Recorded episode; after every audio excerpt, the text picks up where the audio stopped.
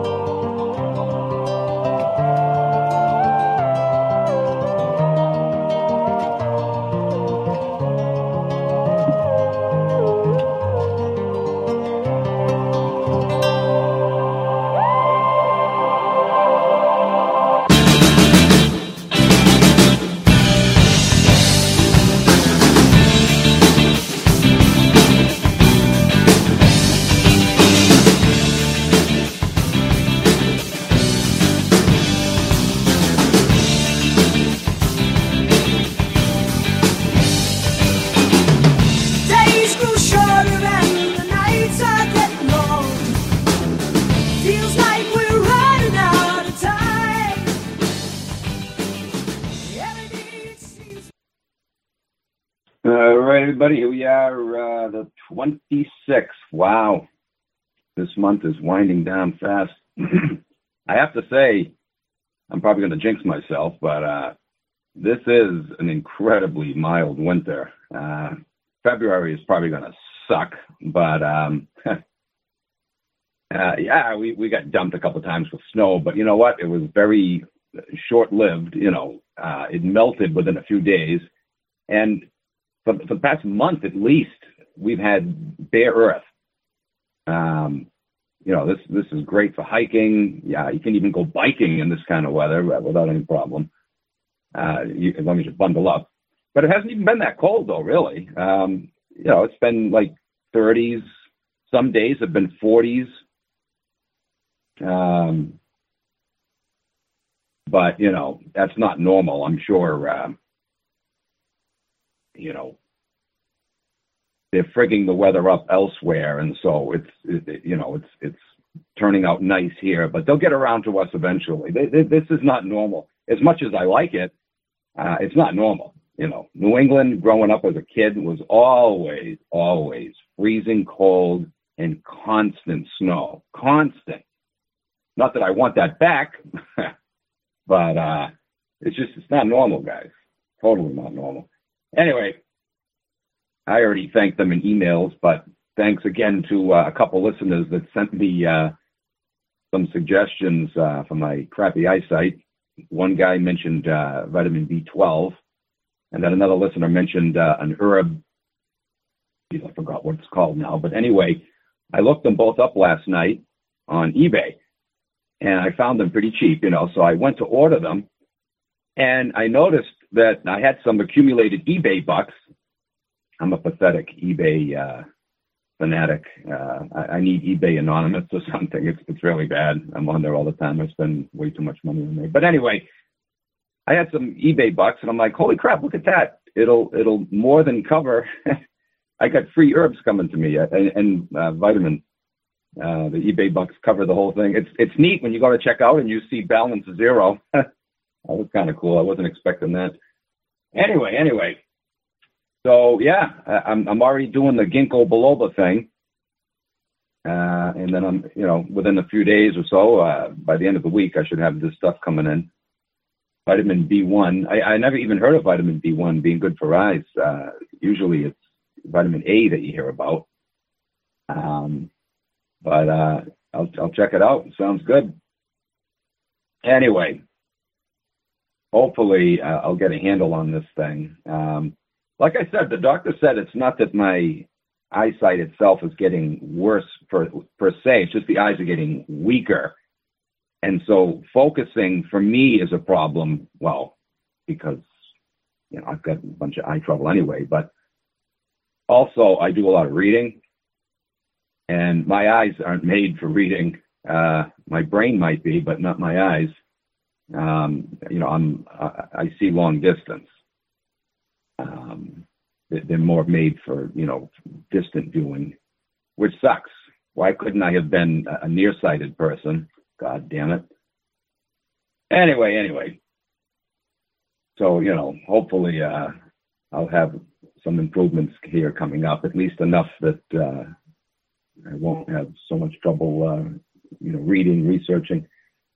Anyway, guys, interesting topic for today.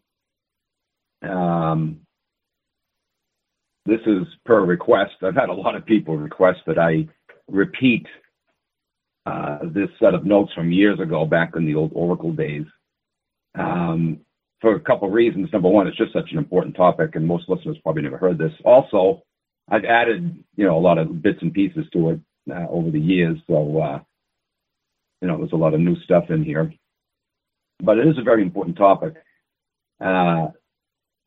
It's called The Jewification of Gentiles, Christianity, the Jewification of Gentiles. Even though I've exposed, that Jewish branch religion from many different angles before, this is probably the most important show I've ever done regarding that, regarding exposing Christianity as the Jewish manipulative tool that it is. And so it's not enough to tell Christians that the Bible's full of crap, that it has a lot of plagiarism in it, that it contradicts itself, that it's not historically accurate in many ways. It's just not enough. You have to show them that the whole underpinning philosophy behind the thing is anti-Gentile. You have to show them that the whole thing from cover to cover was designed to manipulate the goy, to deceive them into thinking that this small, insignificant group of tribal thugs from the Middle East were desirous of using Gentiles to advance their cause, to make them look like poor victims that need to be sympathized and supported, not only because they've been trampled underfoot for so long, but because they are specially chosen by God. And that's the real clincher right there for Christians. That's the biggest factor that gets the bulk of the Christian world licking their hindparts, trying to maintain the G rating here. I especially want to have a G rating for this show because people, are probably going to want to share this with Christians who will be offended by F-bombs and whatnot. So I'm going to really try to make an effort today. But anyway, most Christians support Israel and are the biggest of Jew dupes because of that factor, because they believe that the Jews are, quote, God's chosen people. It's the biggest manipulative scam, guys, when they come up with that one. Not only does it puff up and exalt the Jewish ego, but it dupes the Gentile masses into going along with that self-exaltation theme to actually lick their hindparts. It's incredibly dehumanizing and disgusting. And thus they can get away and do get away with just about anything. The Zio-Christian crowd, when you point out how, the IDF is constantly murdering Palestinians, stealing their homes, and a lot of them don't even have a problem with that. Because they'll say, God wants that land. God gave it to them. Wow. But anyway, it's not just the Zio-Christians, though. Even the Christians, and a lot of them are decent people, yes. They're just, fools, right? They're just ignorant. But to some degree, they still kiss the hindparts of Jews, even the ones who are Zio-wise and against the state of Israel, blah, blah, blah, blah, blah. They still have it in the back of their mind that, they're still God's chosen people, and God still has a plan for them. And so down the line, guys, if they get their way, and unfortunately, it's really looking like they're going to get their way, if they get their Jew world order set up, and Israel becomes the epicenter of the Jew world order, a lot of these Zioist Christians are going to have a change of heart. They're going to see that, wow, you know, God did promise to give this land. They're going to be Zio's guys, even though they're not now. A lot of them are going to wind up. It's because of their belief in this book. It has set them up for so many toxic beliefs. To believe in this book at all makes you their dupe, makes you moldable. If not today, tomorrow, eventually, you're going to get hooked in because you already are by believing this book. And it has Judaized you without you even realizing it. Oh, you might not endorse the observance of the feast days, or you might not even believe in circumcision, whatever. But the fact that you believe in this book at all, they've got you in ways you don't even realize already. And they will have you in ways you don't even realize in the future if you believe in this book. So,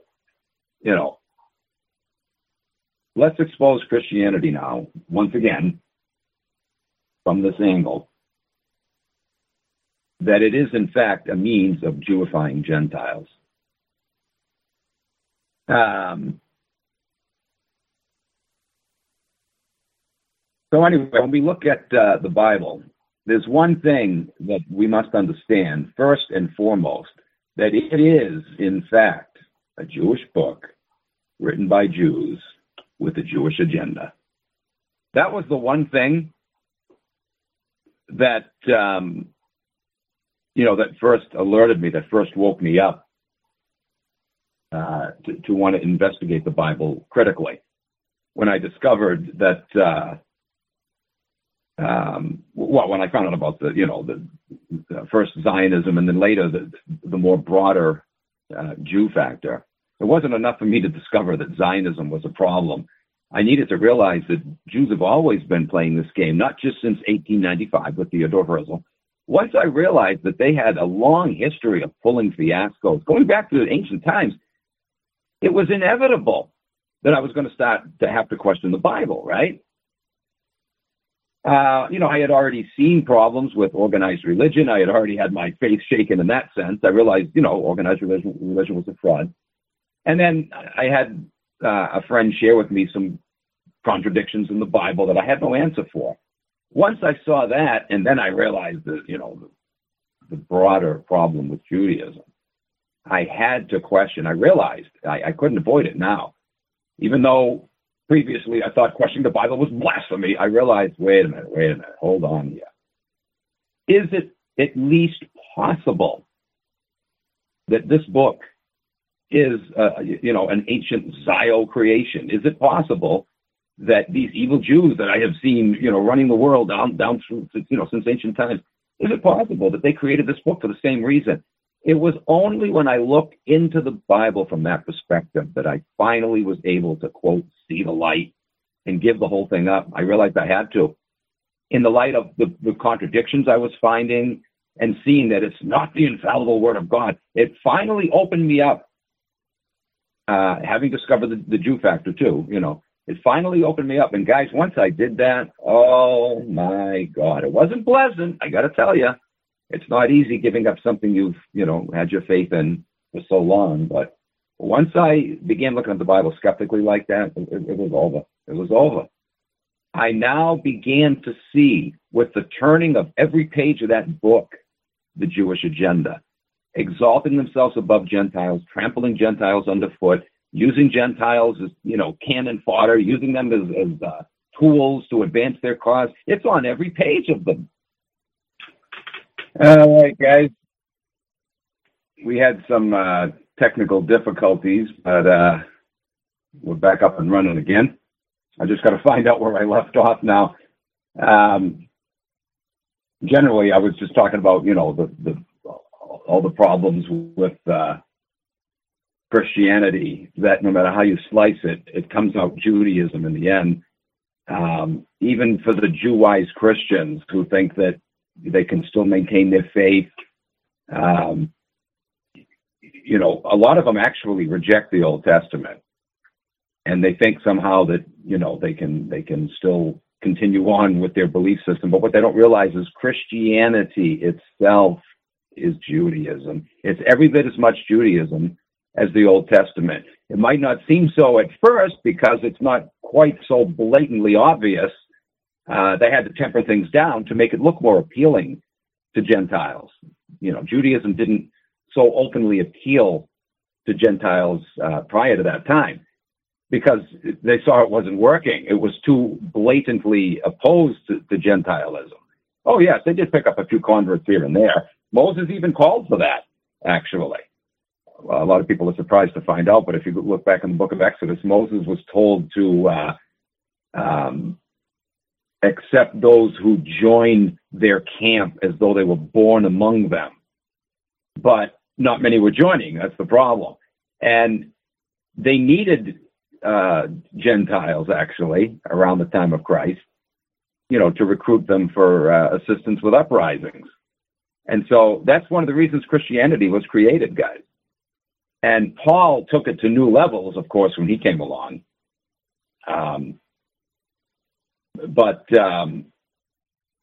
Anyway, nevertheless, even though things were tempered down a little bit with the New Testament from how they were with the Old Testament, it's still a Jewish supremacist religion. It is. It was designed to manipulate Christians and to actually Jewify them. So let's get into this to see how this actually plays out. Jesus actually set the stage for this, even though he was a rabid Jewish supremacist, right? I came only for the lost sheep of the house of Israel. He made it clear that that's all he really intended to do was just appeal, to Jews. He went out to try to find the lost sheep, you know, the lost tribes. He went to the Gadareans, which, as it turns out, was actually in Spain. The boat that he got in and the body of water he journeyed across was not the so-called Sea of Galilee. It was actually the Mediterranean. He went to Spain to try to get some of the lost tribe members that had migrated there. He wanted to recruit them for the uprising. He needed large numbers to overawe the Roman presence there. Anyway, but as time went on, he realized that this strategy wasn't going to work, you know, just depending on Jews. He had to recruit Gentiles. So toward the end of his so-called ministry, he started reaching out, or at least dropping the idea that, you know, Gentiles were going to be needed. What he was trying to do is force the hand of the scribes and Pharisees that weren't supporting his insurrectionist movement and weren't accepting him as the Messiah. He was trying to force their hand by threatening them. Either you come around and join ranks with us and help us rise up against Rome, or you're going to get taken down. He wasn't saying it outright, but he was dropping hints by saying things like, the stones of this temple will be cast down. There won't be one stone left upon another. He said that in, Matthew 24, for example. He was telling them, if you don't join ranks with us, we're going to assist the Romans to march in and take this whole structure down. You will pay for your lack of support for our movement. And what will happen is we'll bring in Gentiles, something, that you're opposed to. Jesus was opposed to it too. He didn't want to have to do that. He wanted it to be a strictly Jewish movement, but he realized that they couldn't get their way. And so Paul came along later and really picked up the torch on that one and turned Christianity into a seemingly Gentile religion, but in reality, it was always Jewish. Paul said, I am a Pharisee among the Pharisees,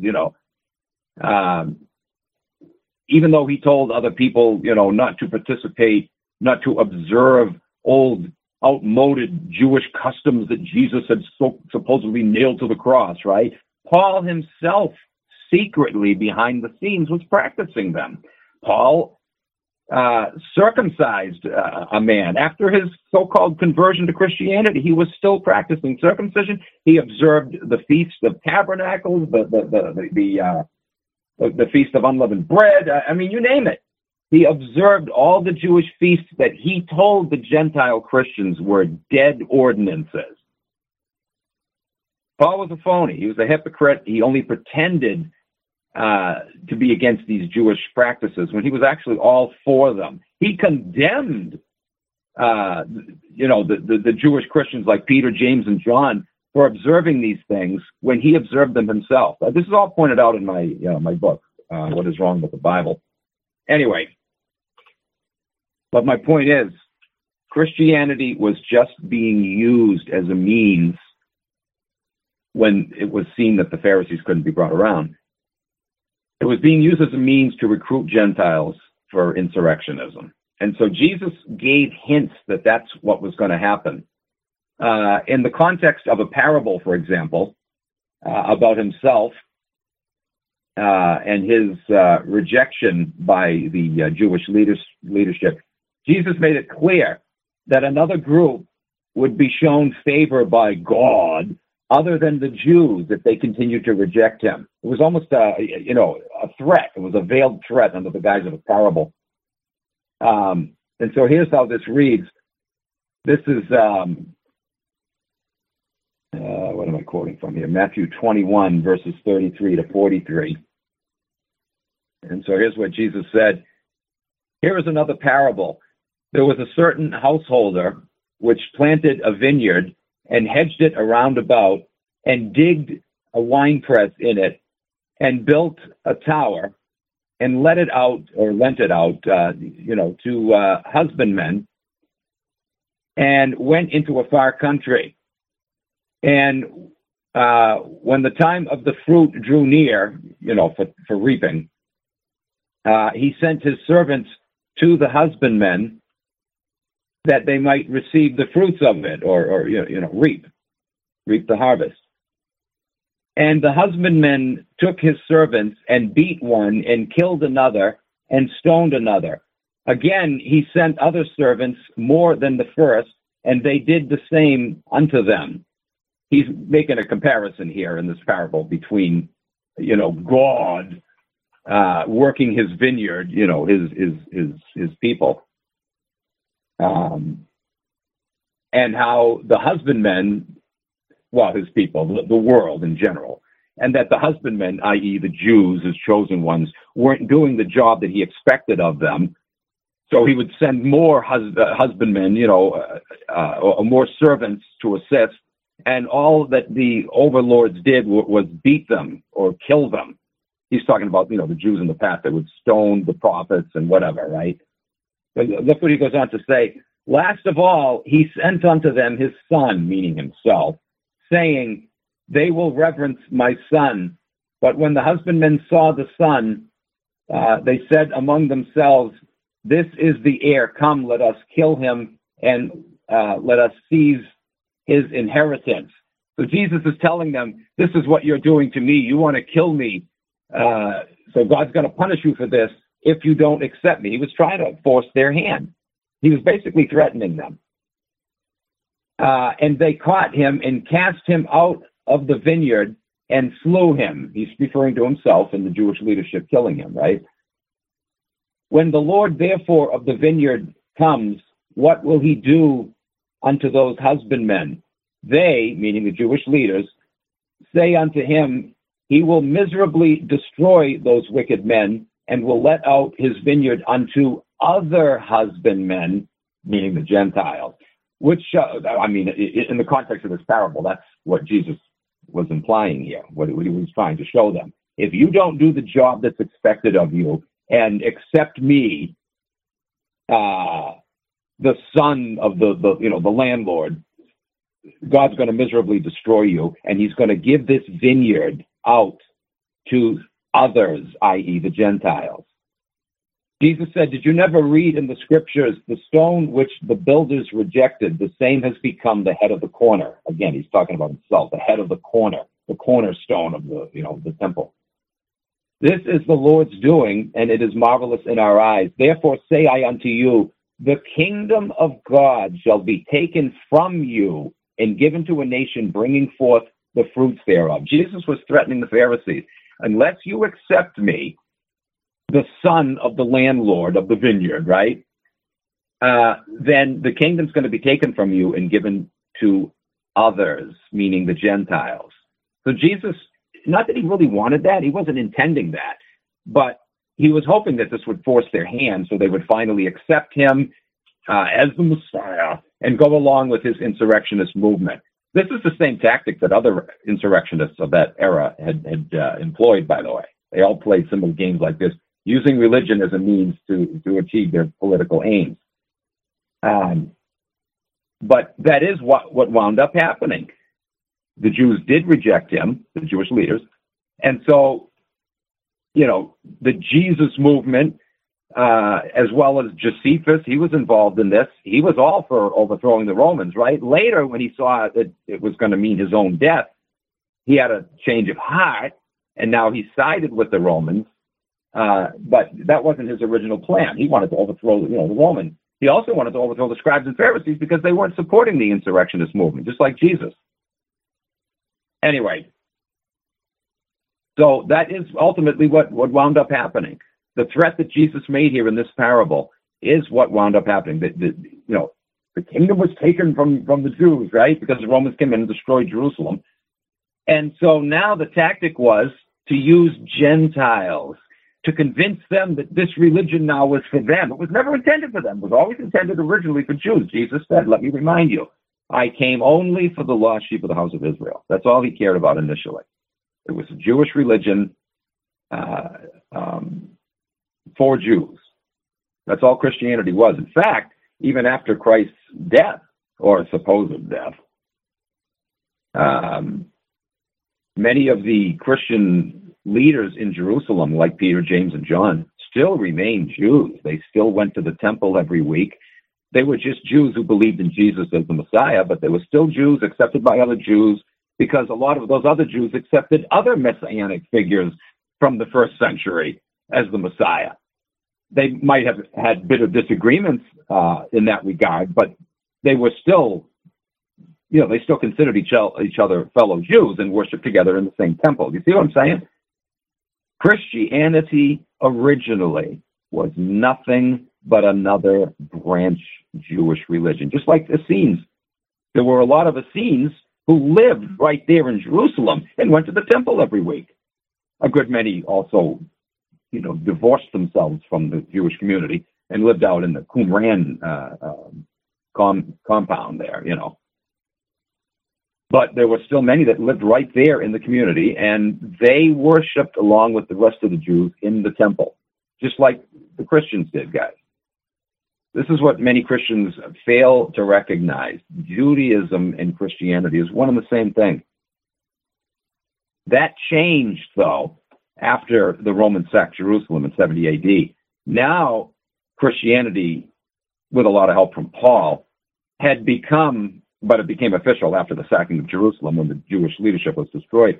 Christianity now had become a seemingly separate religion. It now took on a Gentile overtone because so many Gentiles had converted, they far outnumbered the Jewish converts, right? And so the impression is today with almost all Christians that Christianity is in fact a Gentile religion. No, it never was intended to be, and it only has the appearance of such now. But it was always intended by Christ himself and the original apostles to be nothing but a Jewish branch religion. And so we're going to see as we go through these notes here that that is the case, that all it was intended to do, Christianity, was to recruit Gentiles, to have them convinced that it wasn't a Jewish religion, but behind the scenes, they were recruiting Gentiles into Judaism for a Judaic cause, i.e., you know, to overthrow the Romans. When that didn't happen, hey, the idea was, hey, well, why not keep this thing going? We've got so many converts, the money's rolling in. Let's keep it going. In the future, we can use these suckers for other insurrectionist purposes or whatever else comes down the pike. But in the meantime, why, you know, give this up? We've got a good thing going. We're making a lot of money. We're suckering a lot of Christians into supporting Judaic causes without them even realizing it. And we've got them respecting us as God's chosen people, even though they think that we killed Christ. Who cares? Let them think that, as long as we can still use them. This is exactly all Christianity ever was and still is. Jews laugh at Gentiles who think that they are a part of a Gentile religion when they call themselves Christians. They laugh, when all the while they're worshiping a Jew. And they're following their Jewish God and their Jewish ideology, their Jewish philosophy. Even if you claim to be, quote, Jew-wise, you're still following a thoroughly Jewish religion. Anyway, similarly, Jesus said that many people from many different lands, i.e. Gentile countries, would one day wind up sitting with Abraham, Isaac, and Jacob, whereas the Jews themselves, or the Jewish leaders, the children of the kingdom as a whole, would be cast out because of their rejection of him as the Messiah. Here's how he put it in Matthew 8:11 and 12. This was, again, another veiled threat that Jesus was making to the scribes and Pharisees. You better accept me, or God's going to call the Gentiles his chosen ones, and you're going to be rejected as the chosen ones. What he really meant was, we're going to, revamp Judaism with a new religion that I'm starting. It's going to be comprised mostly of Gentiles.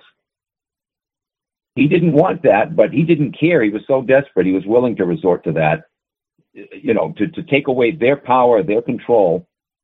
It was just two Jewish factions vying for control. That's all it was. That's all Christianity was. That's all that all of the insurrection of the first century were about, guys. Essentially, all of them were religious leaders. Some of them worked in tandem with each other. Others were adamantly opposed to each other and wanted to start a whole new Jewish sect and hoping to overthrow all the other existing sects, and they would become the predominant. But it doesn't matter. They were all Jews, all pushing one form of Judaism or another. What a mess. All of those religious leaders, though, when they died, their religion died with them. The only exception is Jesus. And the reason his movement lasted is because he appealed, later with a lot of help from Paul, appealed to Gentiles. And so it caught on and spread outside of Jerusalem, around the whole world. That's the only reason why it lasted and the others faded out. But anyway, here's what Jesus said in Matthew 8:11 and 12. I say unto you, again, the Jewish leaders, that many shall come from the east and from the west, meaning outside of Israel, from the Gentile world, and shall sit down with Abraham and Isaac and Jacob in the kingdom of heaven. But the children of the kingdom, meaning the Jews, the Jewish leaders particularly, will be cast out into outer darkness. There shall be weeping and gnashing of teeth. This was a threat, again, to the Jewish leadership.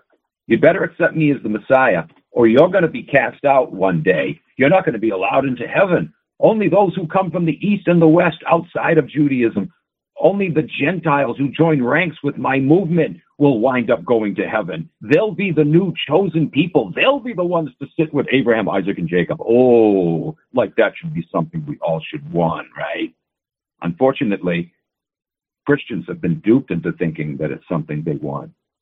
If you actually understood what scoundrels Abraham, Isaac, and Jacob actually were, you would never want to sit down with them in the kingdom of God.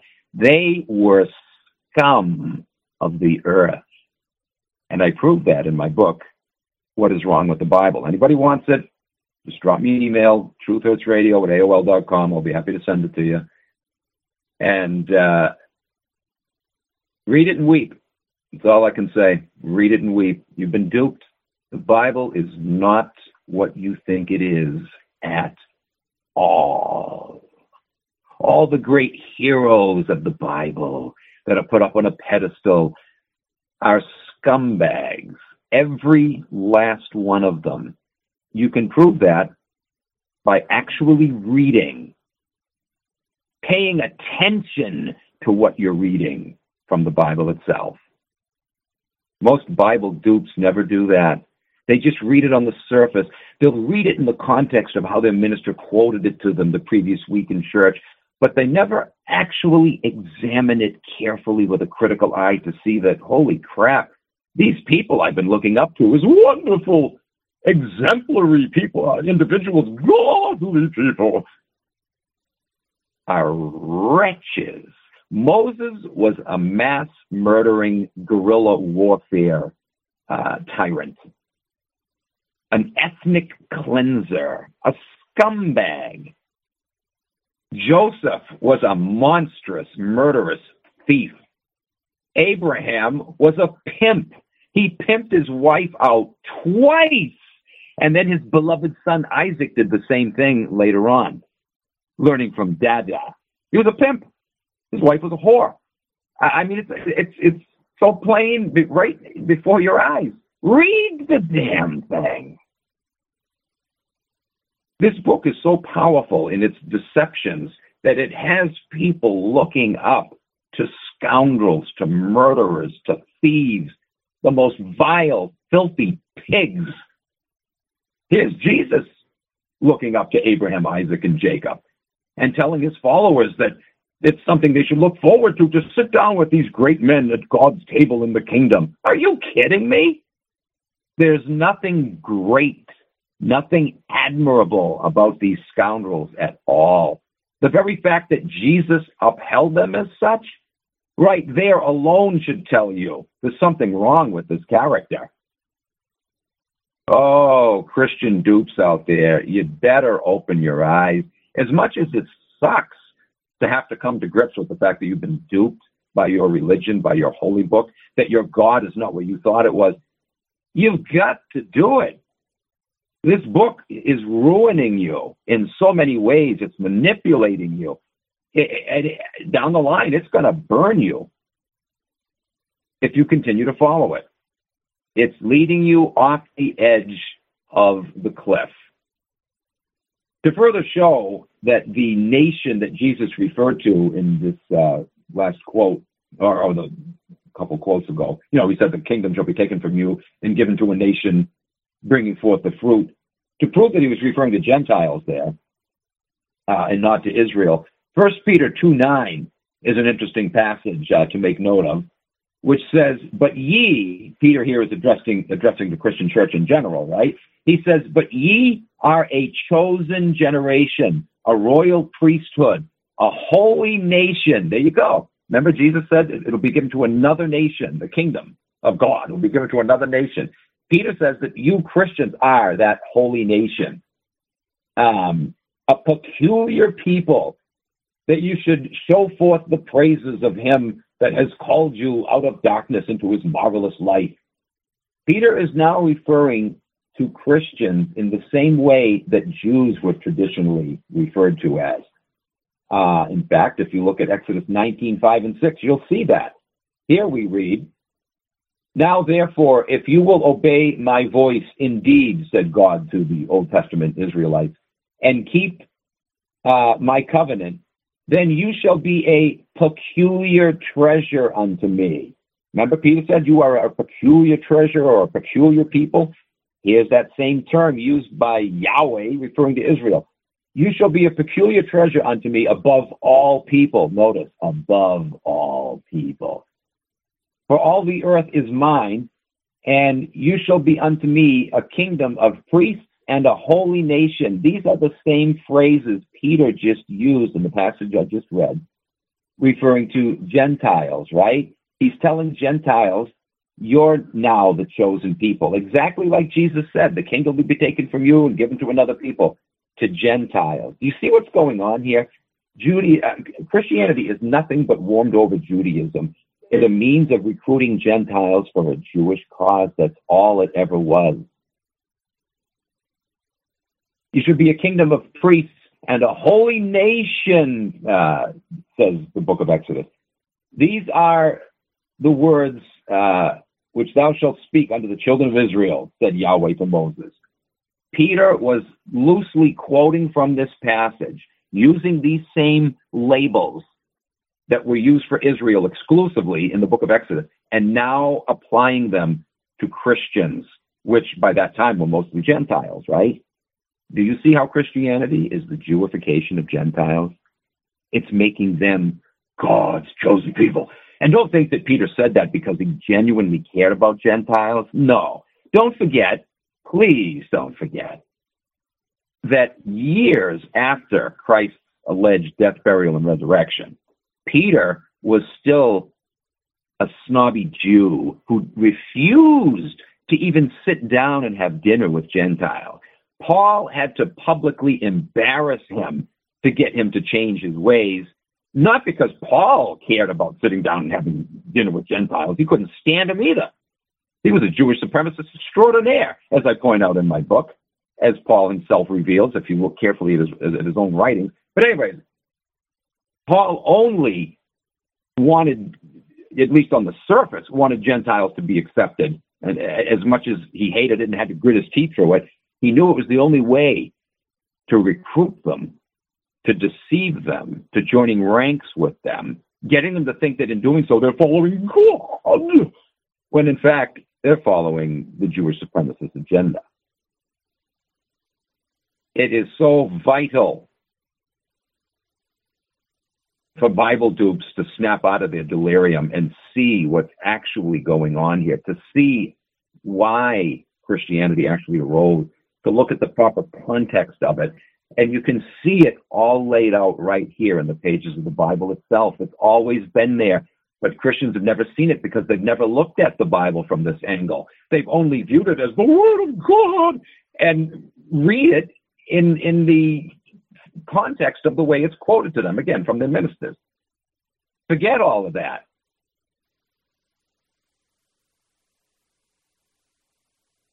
It's a horrible thing, again, to come to grips with, guys. I know that myself firsthand, because years ago, oh boy, it was, it was nasty. It was horrible for me to come to realize that this book had me deceived, that it was, that I had been Jewified, even though I didn't, I wasn't an Israel worshiper. Nevertheless, following this book made me Jewified. Even the so-called Jew-wise Christians are still Jewified. They don't realize it, but following this book in any way, shape, or form means you're Jewified. There's another passage like this from Deuteronomy 14, verse 2. For thou art a holy people unto the Lord thy God, said God, again to Old Testament Israel. And the Lord has chosen thee to be a peculiar people unto himself above all the nations that are upon the earth. There's that word peculiar again. Remember, Peter was telling the mostly Gentile Christian church, you are a peculiar people unto the Lord, a peculiar treasure, using the same terminology that was used for Israel in Old Testament times. Just as Jesus had said, the kingdom will be taken from you, the Jewish leaders, and given to another people, another nation. Peter is telling us right here, confirming who that other nation was, who it was intended to be if the Pharisees had in fact rejected Christ, which they did. Do you see how this played out?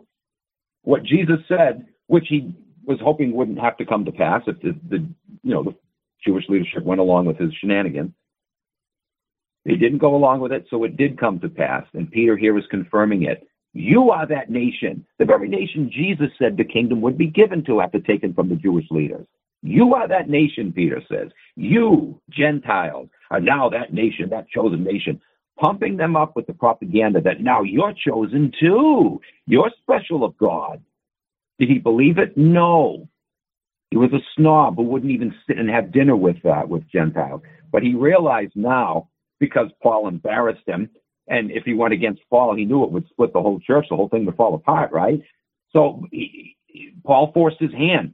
So grudgingly, he went along with it and realized, as much as I can't stand Paul and his, mass recruitment of Gentiles, the whole church thing is going to fall apart for us and for Paul if we have this big schism over this issue. So he went along with it. And later, to gloss it over, to make it look appealing, he claimed that God gave him a vision to show him that Gentiles are to be accepted as much as Jews. Why did Peter not see that long earlier when Christ was alive, right? If Jesus had really intended for Gentiles to be accepted like Jews, he would have told him. Or God up in heaven would have made sure that he was informed of it in one way or another, if for no other reason, to save him the embarrassment of Paul making him look like a fool publicly, right? You see what I'm saying? You see what a miserable failure Christianity is just on this level alone regarding this matter. How could an all-wise, all-knowing God not see to it that Peter was informed that Gentiles should not be snubbed? What a miserable failure of a God that is, to let Peter have to be embarrassed about it publicly and then to make a story up that God showed me a vision after Paul embarrassed him. Why didn't God show him in vision before Paul embarrassed him? Think about it. You Bible dupes out there, do you not see this puts your God in a very bad light and makes him look like a donkey's behind, doesn't it? What an incompetent God you're worshiping. Just on this basis alone, he should have made Peter aware of this a long time ago. Jesus should have done it. Jesus is a failure too, if in fact he intended Gentiles, to be a part of his kingdom. He didn't. He only later on used Gentile conversions, as a threat to try to force the hand of the Jewish leadership. It's so clear. Employing a totally different analogy, Jesus told another parable about the Jews to illustrate yet again how they were soon to forfeit their chosen status to the Christian church if they didn't, accept him as their Lord and Master. This is from Matthew 22, verses 1 to 10. The kingdom of heaven is like unto a certain king which made a marriage for his son, and sent forth his servants to call them that were bidden to the wedding. And they would not come. Again, he sent forth other servants, saying, tell them which are hidden, behold, I have prepared my dinner. My oxen and my fatlings are killed, and all things are ready. Come unto the marriage. But they made light of it, and went their way, one to his farm and another to his merchandise. In other words, they didn't really care, They were being invited to this wedding, but they didn't take up the offer and ignored it. And the remnant took his servants and entreated them spitefully and slew them or killed them. But when the king heard thereof, he was angry with them, and he sent forth his armies and destroyed those murderers and burned up the city. Again, he's threatening them here, tongue-in-cheek fashion. He's telling them, you'd better accept this invitation to the kingdom by accepting me as the Messiah, or the king, i.e. his daddy Yahya, is going to send in armies to destroy your city and, burn it to the ground. He's threatening them that Rome is going to come in. We're going to actually, my followers are going to actually assist the Romans to come in and destroy the city. You're going to lose everything unless you join ranks with me. That's what he's saying here. Then he went on to say, then said he unto his servants, the wedding is ready, but they which were bidden, meaning the Jewish leaders, were not worthy. Go ye therefore into the highways, and as many as you shall find, bid them to the marriage, meaning outside of Judea, the Gentiles. Go invite them. I'll have them as my guests instead. So those servants went out into the highways and gathered together as many as they found, both bad and good, and the wedding was furnished with guests. Once again, guys, it's very obvious what his meaning here is. He's threatening the scribes and Pharisees. If you don't take up my invitation, if you don't accept it and follow through with it, you're going to suffer the consequences. Jerusalem's going to be destroyed, and we're going to reach out. My movement is going to reach out to Gentiles. And so that's all Christianity was, guys. Jesus saying, okay, you guys rejected me. Paul came along and picked up the torch. You rejected me as the Messiah. So now we're going to use Gentiles to advance our agenda, our Jewish agenda of world domination. They hoped to get this thing underway 2,000 years ago.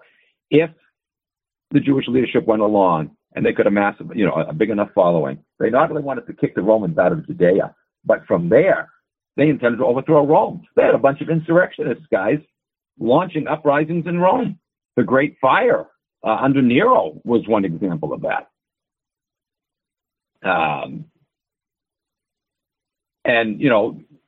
The uprising by Judas Crestus, which, if you ask me, was actually Jesus Christ. I mean, Christos, are you kidding me? Christians. Some of the early church fathers, recognized that most likely they were the same person, and they underwent great efforts to try to hide that fact. They wanted to pretend, they tried to give the impression that, oh no, that was somebody else, that was somebody different. I guarantee you it was the same person, guys. Christos and Christos were one and the same. I cover that in my book as well. Again, drop me an email, truthhertzradio@AOL.com. I'll send you can read about this. It's thoroughly covered in that book, both from the Bible and from outside historical sources as well. But you can actually see what was going on right in the page of the Bible itself, once you start reading it with a critical eye. Anyway, let's look now at how the New Testament teaches that when you become a Christian, you actually become children of Abraham by faith, i.e., you become a Jew. John the Baptist, another Essene, told the Jewish leaders of his day not to be self-confident in thinking that they had special favor with God just because they were natural-born Jews. Here's how we put it in Luke 3, verse 8. Bring forth, therefore, fruits worthy of repentance, and begin not to say among yourselves, we have Abraham as our father. For I say unto you that God is able of these very stones to raise up children of Abraham. Here was another threat, this time by John the Baptist, another insurrectionist, a threat that if you don't accept this new movement, the insurrectionist movement that him and Jesus were creating, if you don't accept it and join ranks with us and stop supporting or going along with Rome, then you will no longer be called the children of God, and we will have others who are not Jews declared children of God. Yea, he says, the very stones here by the riverside, if God so chooses, he could make them children of Abraham. So if he could make stones children of Abraham, he certainly could make Gentiles children of Abraham. It was just a threat. Again, not that he really wanted that. He, like all Jewish supremacists of every age, despised Gentiles, but recognized that they could be used as a powerful tool, useful idiots for their cause, if need be, if they didn't get the support that they wanted from the scribes and Pharisees.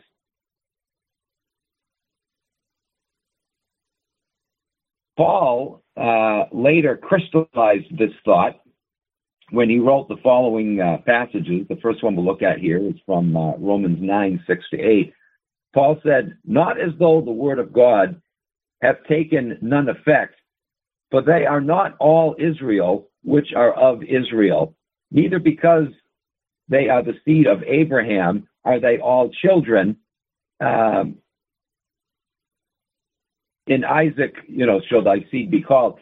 Paul is making the point here that not all people who are physical descendants of Abraham are really God's children, and consequently, not all of those who are not physical children of Abraham are,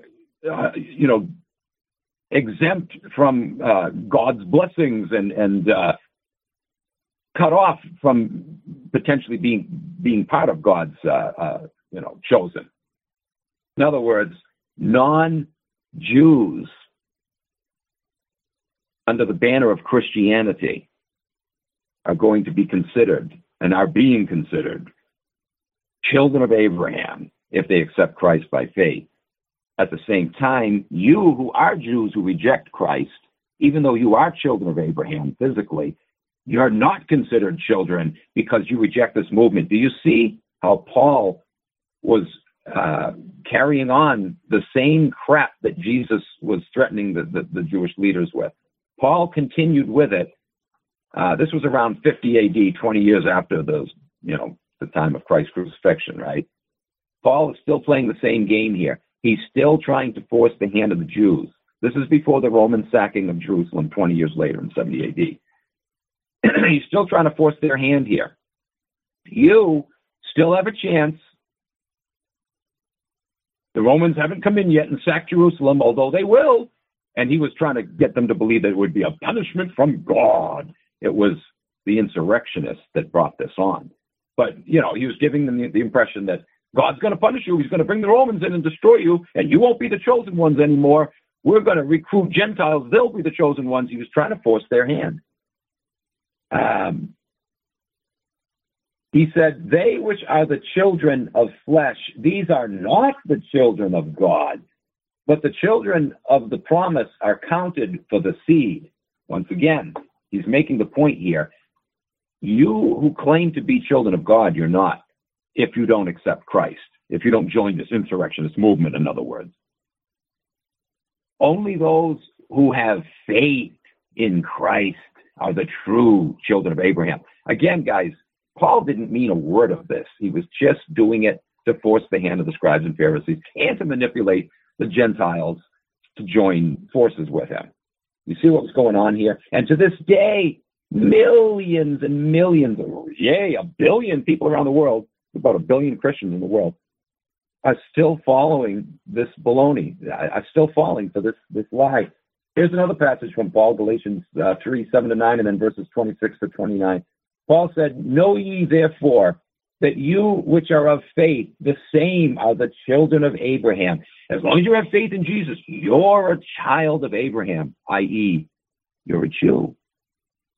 Paul was brainwashing Gentiles into becoming Jews. Do you see how hypocritical he was? On the one hand, he was condemning what he called the Judaizers, the more openly Jewish Christians in Jerusalem, like Peter, James, and John. He was actually criticizing them as Judaizers because they were practicing the old Jewish laws, right? When in fact, Paul practiced them himself secretly behind closed doors when his Gentile followers weren't watching. This is all in the New Testament, guys. It's in my book. Read it. See for yourself. Paul was a phony, a colossal hypocrite. He was as Jewish as you can get. He was only pretending, to be against these old Jewish laws just to deceive his Gentile gullible followers. And but all the while, he claimed to be against, the Judaizers and the old Jewish laws. Not only was he following those Jewish laws, but he was actually telling his Gentile Christians that they were becoming Jews by accepting Christ. On the one hand, he said, there's no more Jew, there's no more Greek, right? That was to sucker the Gentiles, to get them, to flood into the church. But then he would turn around and say, once he got them hooked in, you are now children of Abraham. If there truly was no Jew and no Greek, why would he tell them that you are children of Abraham and thus becoming Jews? You see the doublespeak here. He went on to say, the scripture foreseeing that God would justify the heathen through faith preached before the gospel unto Abraham, saying, in thee shall all nations be blessed. Really, what that passage is saying is, one day, all nations are going to be blessed through you, Abraham, because you're going to rule over them. Who's the real blessing for there? Not the Gentiles, the Jewish overlords who are going to rape and pillage everything, just like they did to the ancient Egyptians, guys, under the Hyksos-Sumeran occupation. Did they bring a blessing to Egypt? No, everybody was desperate in want because the tribes sucked the life out of them. People died from starvation because their jobs were stolen, just like what's happening to us right now through the COVID nonsense, raping us. All the money is funneling up the top. Oh, my God, it's the same old pattern. All nations will be blessed. Oh, yeah. When they say blessing for others, they mean a curse. It's only a blessing for themselves. But anyways, Paul went on to say, so then they which be of faith are blessed with faithful Abraham. For you are the children of God by faith in Christ. For as many of you as have been baptized into Christ have put on Christ. There is neither Jew nor Greek. There is neither bond nor free. There is neither male nor female, for you are all one in Christ. And if you be Christ, then you are Abraham's seed and heirs according to the promise. There you go, guys. Heirs of what? Heirs according to the promise. What promise? The promise that God made to Jews. He's telling Gentiles, even though all the while he's saying there's no more Jew, there's no more Greek, he's actually telling Gentiles that you're becoming Jews when you become Christians. You're becoming children of Abraham. He's getting them to identify themselves with Judaism, to identify themselves as Jews, as children of Abraham. You know, that guy that prostituted out his wife, Abraham the pimp. Oh, yes, that's a person we should all want to be children of now, isn't it? This is all Christianity is. It's a cloaked means of recruiting Gentiles into Judaism, while yet all the while convincing them that, oh, no, this has nothing to do with Judaism. No. We've moved beyond that now. There's no more Greek, no more Jew, no more. Look at the BS, guys. There's another passage along that line. This is from Romans 2:28 and 29.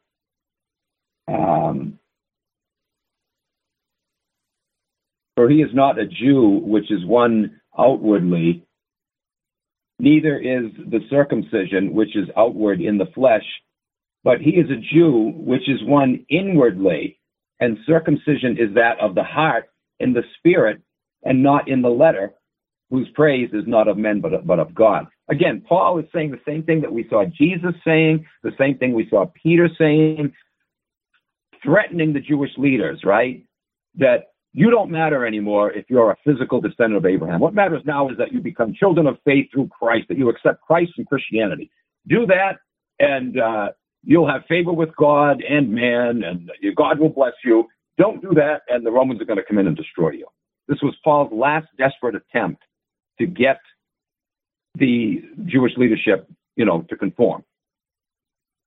And he was hoping it would work because of the great numbers of Gentiles that were converting, that they were overawing Jews and actual Jews claiming to be Jews.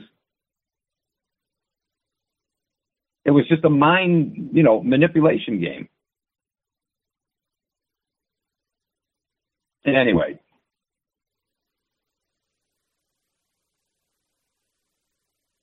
but check it out, guys. All the while that Paul was saying this, I have to repeat this. It's so important for you to understand this colossal hypocrisy. All the while he was saying this, like, for example, circumcision is not of the flesh, but of the heart. All the while he was saying this, he went so far as to say that those who practiced circumcision were dogs, that they were enslaving people with bondage, right? He himself still practiced circumcision. He circumcised people himself. This is recorded in the book of Acts. You can go read it for yourself. It's in my book.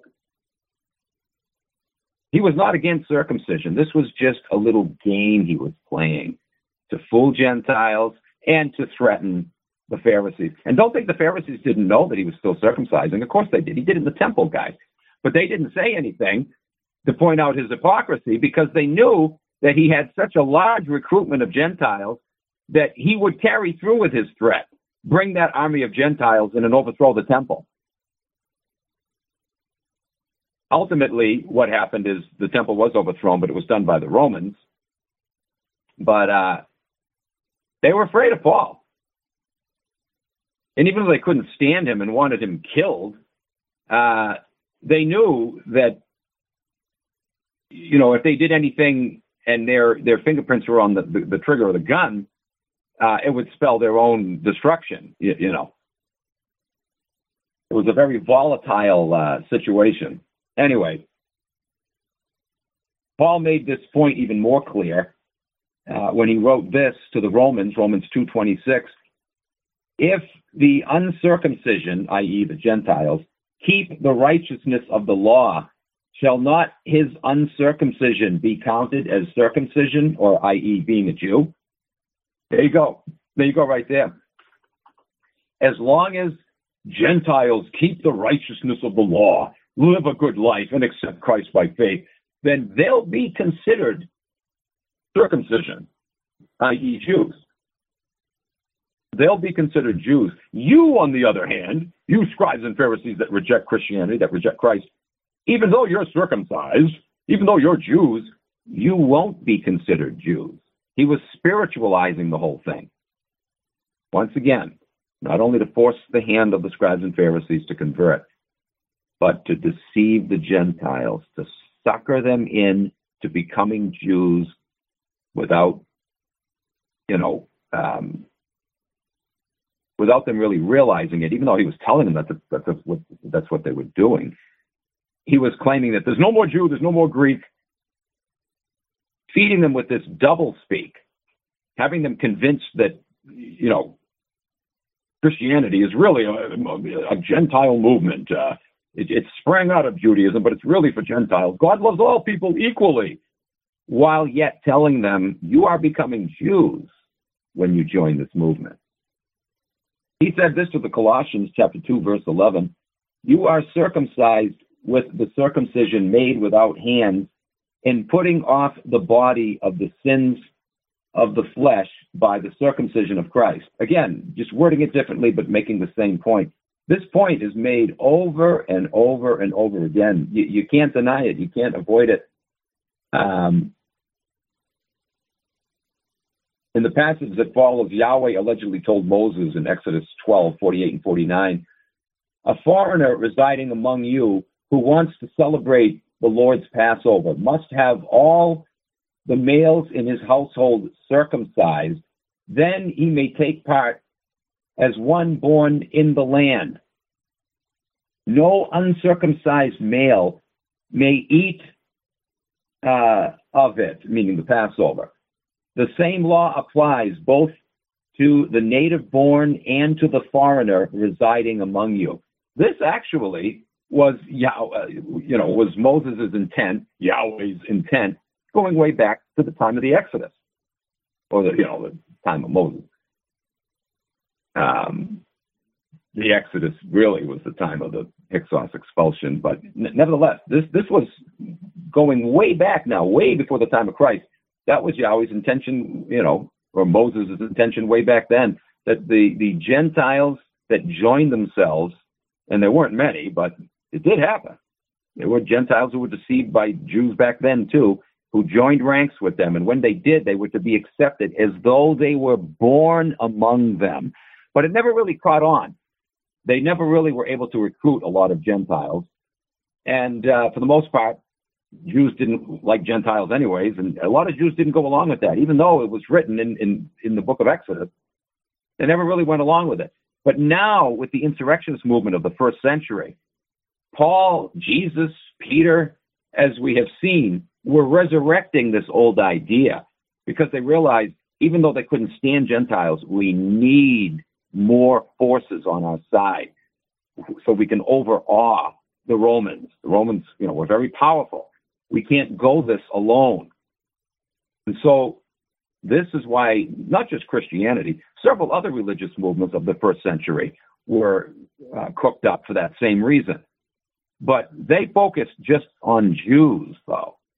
They used religion as a manipulative tool to get Jews to rally behind them, right? But they didn't succeed, and they didn't continue on like Christianity has done, because they didn't appeal to Gentiles. They never got enough numbers.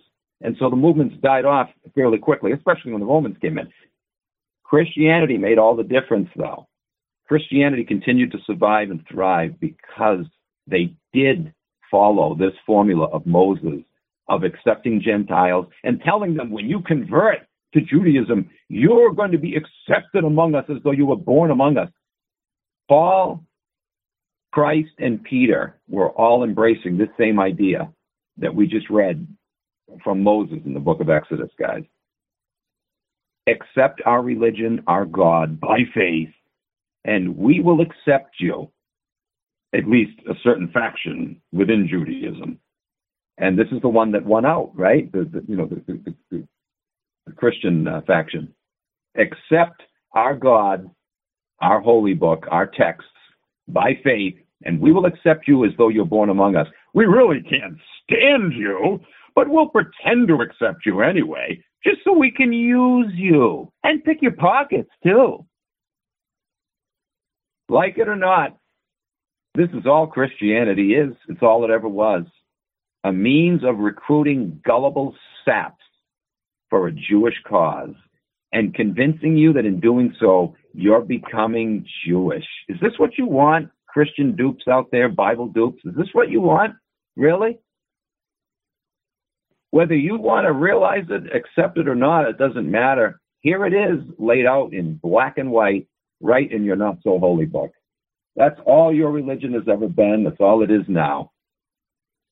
It has been used down through the centuries again and again as a means of manipulating and exploiting Gentiles. It's still that way today. It's still that way today. But even if it weren't, do you want to be part of a movement that started out that way? That's all it was originally.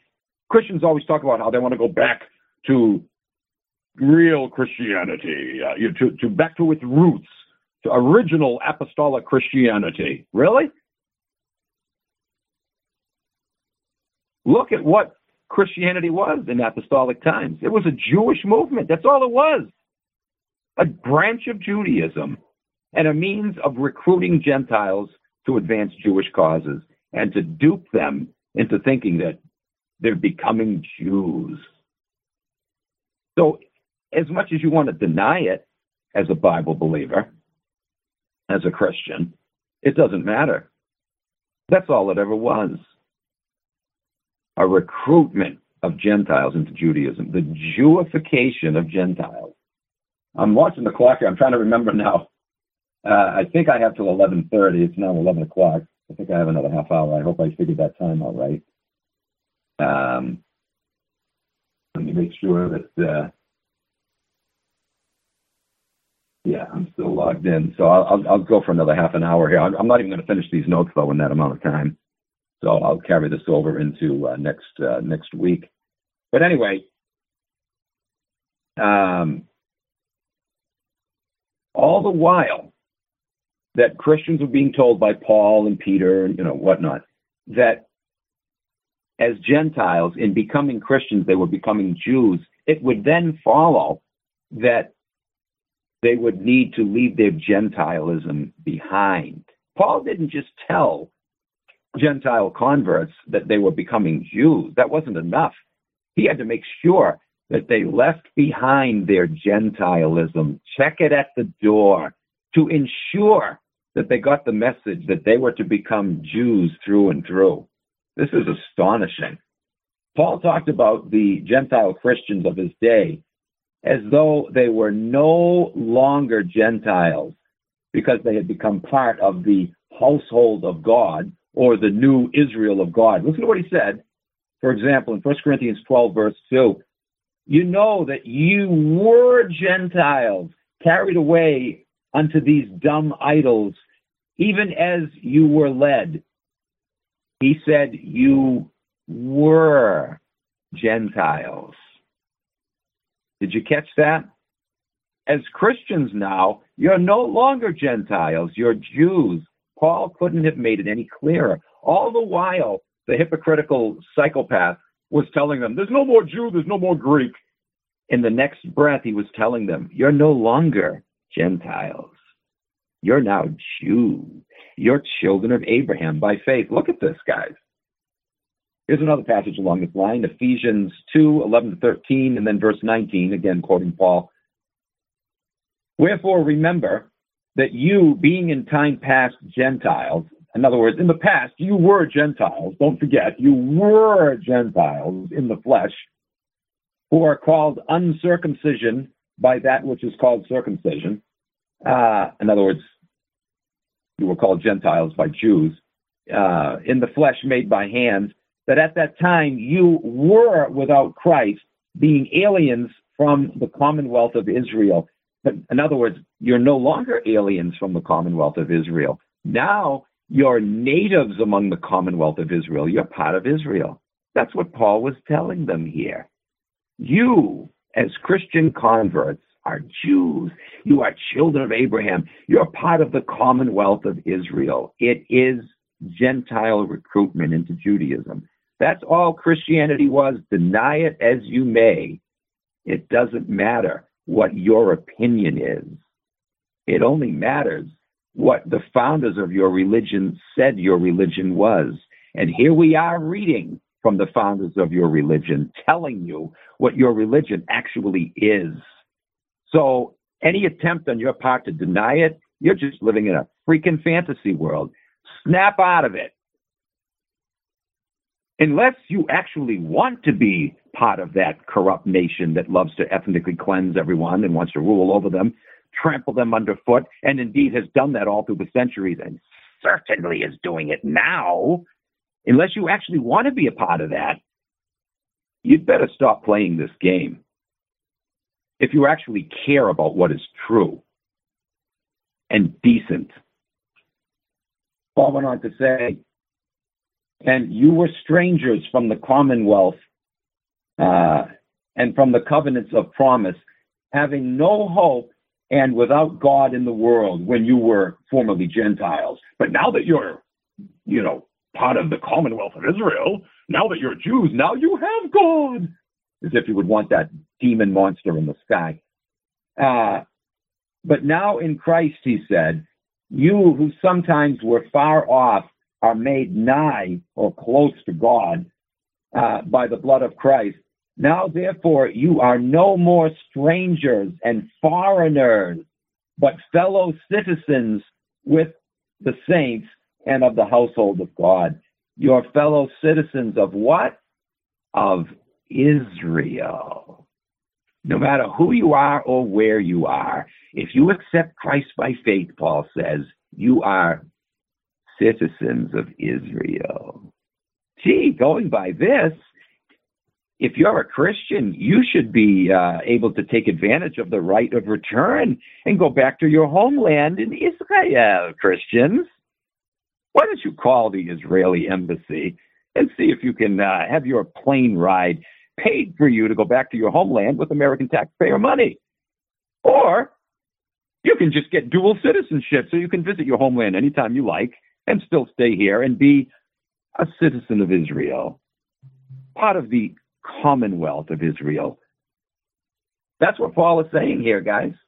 It's exactly what he's saying. Look, here's another passage like this. This is Galatians 6, 15 and 16. For in Christ Jesus, neither circumcision avails anything nor uncircumcision, but a new creature, and as many as walk according to this rule, peace be on them and mercy and upon the Israel of God. Paul was talking here about Christianity as being the Israel of God. So all the while he's saying circumcision doesn't avail anything, neither does uncircumcision. It's meaningless.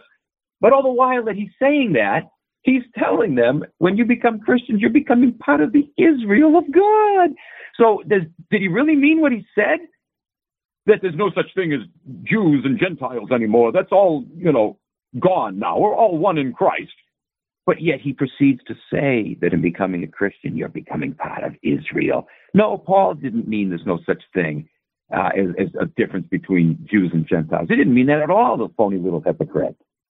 Oh, contraire.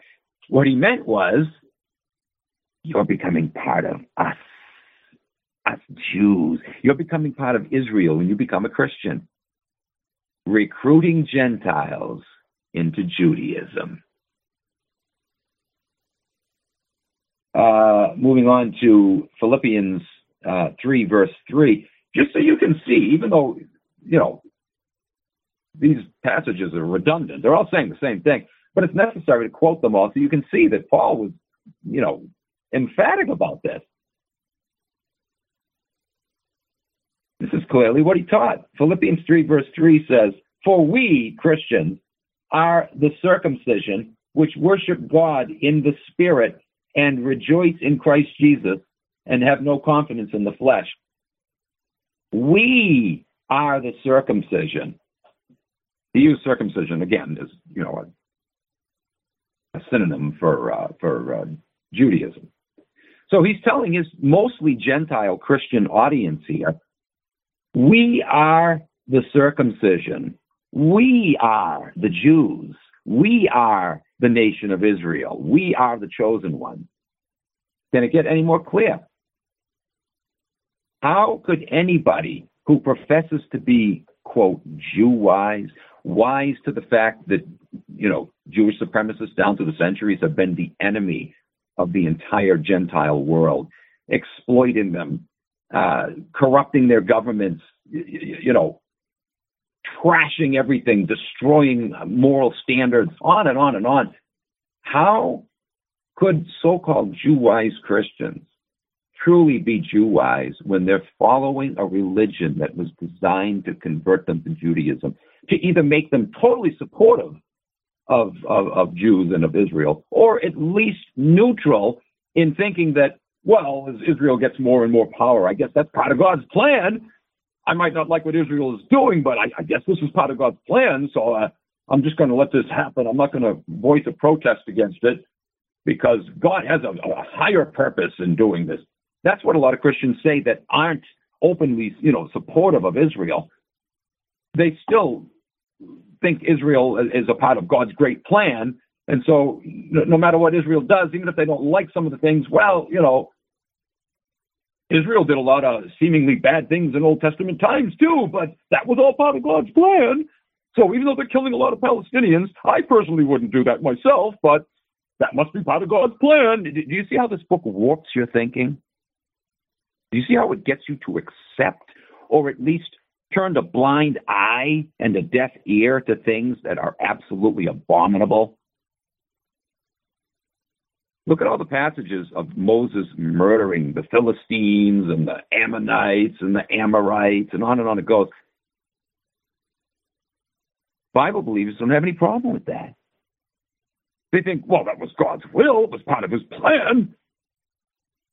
It gets you to either embrace and cheer on mass murder or at least to accept it as a necessary evil to advance God's cause, God's plan. He's got a higher purpose. Wow, how mind-warping can you get? Anyway, in addition to Paul,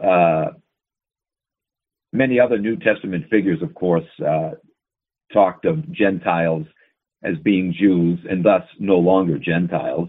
We already looked at an example from Peter, but let's go on now to James. James 1, verse 1. It says, James, the servant of God and of the Lord Jesus Christ, to the 12 tribes which are scattered abroad, referring, of course, to the various Christian churches that existed in his day, which were comprised largely of Gentiles. He referred to Christian believers as the 12 tribes, i.e. Israel. Revelation 2, verse 9, and then chapter 3, verse 9 says this, this is supposed to be Jesus talking here, I know your works and your tribulation and your poverty, but you are rich, meaning spiritually rich in spite of your physical poverty. And I know the blasphemy of them which say that they are Jews, meaning spiritual Jews or Christians, and are not, but are of the synagogue of Satan. A lot of Jew-wise Christians quote this passage with a totally wrong understanding of it, and they quote it in the wrong context. They're trying to make it out here to look like Jesus was against the evil Jewish supremacists, that he was against Zionism, on and on. Jesus was a frickin' total Zionist. Don't forget, he said, Jerusalem will be trampled by the Gentiles until the time of the Gentiles is fulfilled. He looked forward to a time when Jerusalem would rule the world. Jesus was a big fan of the Old Testament, and the Old Testament promised Israel. Yahweh promised Israel in the Old Testament, I will bring all nations before you, they'll bow before you and lift the dust of the soles of your feet, right? Jesus looked forward to that, just like all Jews, hardcore Jews, all down through the centuries have done. And so when you read this passage in that context, it's obvious what Jesus was talking about here. Since Christians were accepted as Jews, right? And Jesus here is talking to Christians. That's what he was referring to when he said, there are those who claim to be Jews but are not, but they're of the synagogue of Satan. All Jesus was talking about here is phony converts to Christianity. They weren't real converts, but they're really of the synagogue of Satan. They say that they're Jews or Christians, but they're not. That's all he was referring to here. He says the same thing in Revelation 3:9 as well. He talks about those who claim that they're Jews, but they're not. He's not talking here, at this late stage of the game. The Book of Revelation was written after the sacking of Jerusalem. This is admitted by, Christians across the board, as well as non-Christians, secular scholars. The Book of Revelation is believed to have been written around 90 AD, 20 years after the sacking of Jerusalem. So if this is supposed to be Jesus, it's not, of course, but, he was dead by then. Whether he died on the cross or lived, decades after and died at the time of the Roman sacking with his uprising, doesn't matter. He was dead by this time. And so the author of Revelation who wrote this and put these words in Christ's mouth wasn't talking about actual Jews, the physical Jews, right? Why would he? This is a Christian now. Why would he be speaking about them? Do you see how, Christians today who quote this, who claim to be Jew-wise, who try to make it look like Jesus was against, corrupt Jews, they're not even understanding the context in which this was written. They're just taking it and twisting it the way they want to interpret it. But if you look at it from the late first century perspective, John was addressing, or he's having Jesus address, the general Christian audience of that day as Jews, just like all these other passages we've been looking at, where Paul refers to to Gentile converts as Jews. He called them, part of the Commonwealth of Israel or the children of Abraham. That's all that this passage is doing here that has Jesus talking, supposedly from up in heaven, That's all it's doing. It's referring to Christians as Jews. Just like later in chapter 21 and 22 of Revelation, it refers to heaven as the New Jerusalem, making Jerusalem the focus, where Christians are supposedly going to dwell for all eternity in Jerusalem, or the rebuilt New Jerusalem, right? Reinforcing the idea that when you become a Christian, you're becoming a Jew. Anyway, guys, it looks like a good place to stop there. I'll pick up. Hey, what do you know? I got halfway through the notes, so I should finish this up on the next show next Monday. I don't know, guys. The morning show, boy, I think it's creating more problems than I thought it would. I thought it would make things easier, but it's getting kind of hectic. I'm going to talk to Kyle and see if maybe we can just go back to the nighttime show. I might just have to be like an old man and take naps on Mondays and Tuesdays just so my eyes aren't so tired. Anyways. So I think I did make it through the whole show without swearing, though, so that's good. This is something that you can share with, Bible believers, hopefully to snap them out of their delirium. But I got some more interesting stuff, coming up in the second half of this presentation. Very interesting stuff, both inside and outside the Bible. Some very interesting quotes, guys, where Christians down through the centuries have actually admitted, Christian leaders have actually admitted that Judaism is, in fact, Christianity is, in fact, nothing but Judaism. That's all it is. That's all it is. Warmed over Judaism. Slightly modified to deceive Gentiles, to lure them in, and convince them that it's all about them, that they're just as important as God's chosenites are. But it's just a tactic of recruitment. Originally, it was intended just to get people to help support the insurrectionist movement. But even when that failed and Rome was sacked by the Romans, although that wasn't a failure as far as the insurrectionists were concerned, that went exactly the way they wanted. They actually wanted the Jewish leadership overturned. But they saw no reason to stop Christianity at that point. Why should they? They realized they could still use this army of recruits for any number of causes in the future, and all the while exploit them every week when the collection bucket went by. Make money off of them. Look at today, guys. Look how prosperous Christianity is for the televangelists. Those scoundrels make millions. Some of them, billions. Look at Pat Robertson. That's a billion-dollar empire he's got going. Do you think he honestly believes in any of the crap that he spews every day on his show? It's a business for him, as it is for all the other phony televangelists. Anyways, guys, all right, I'm going to stop it there. So we'll catch you on Monday. I'm going to see, like I said, about going back to evening shows. This isn't quite working out. Anyways, have a good rest of the week. We'll catch you on Monday. Take care.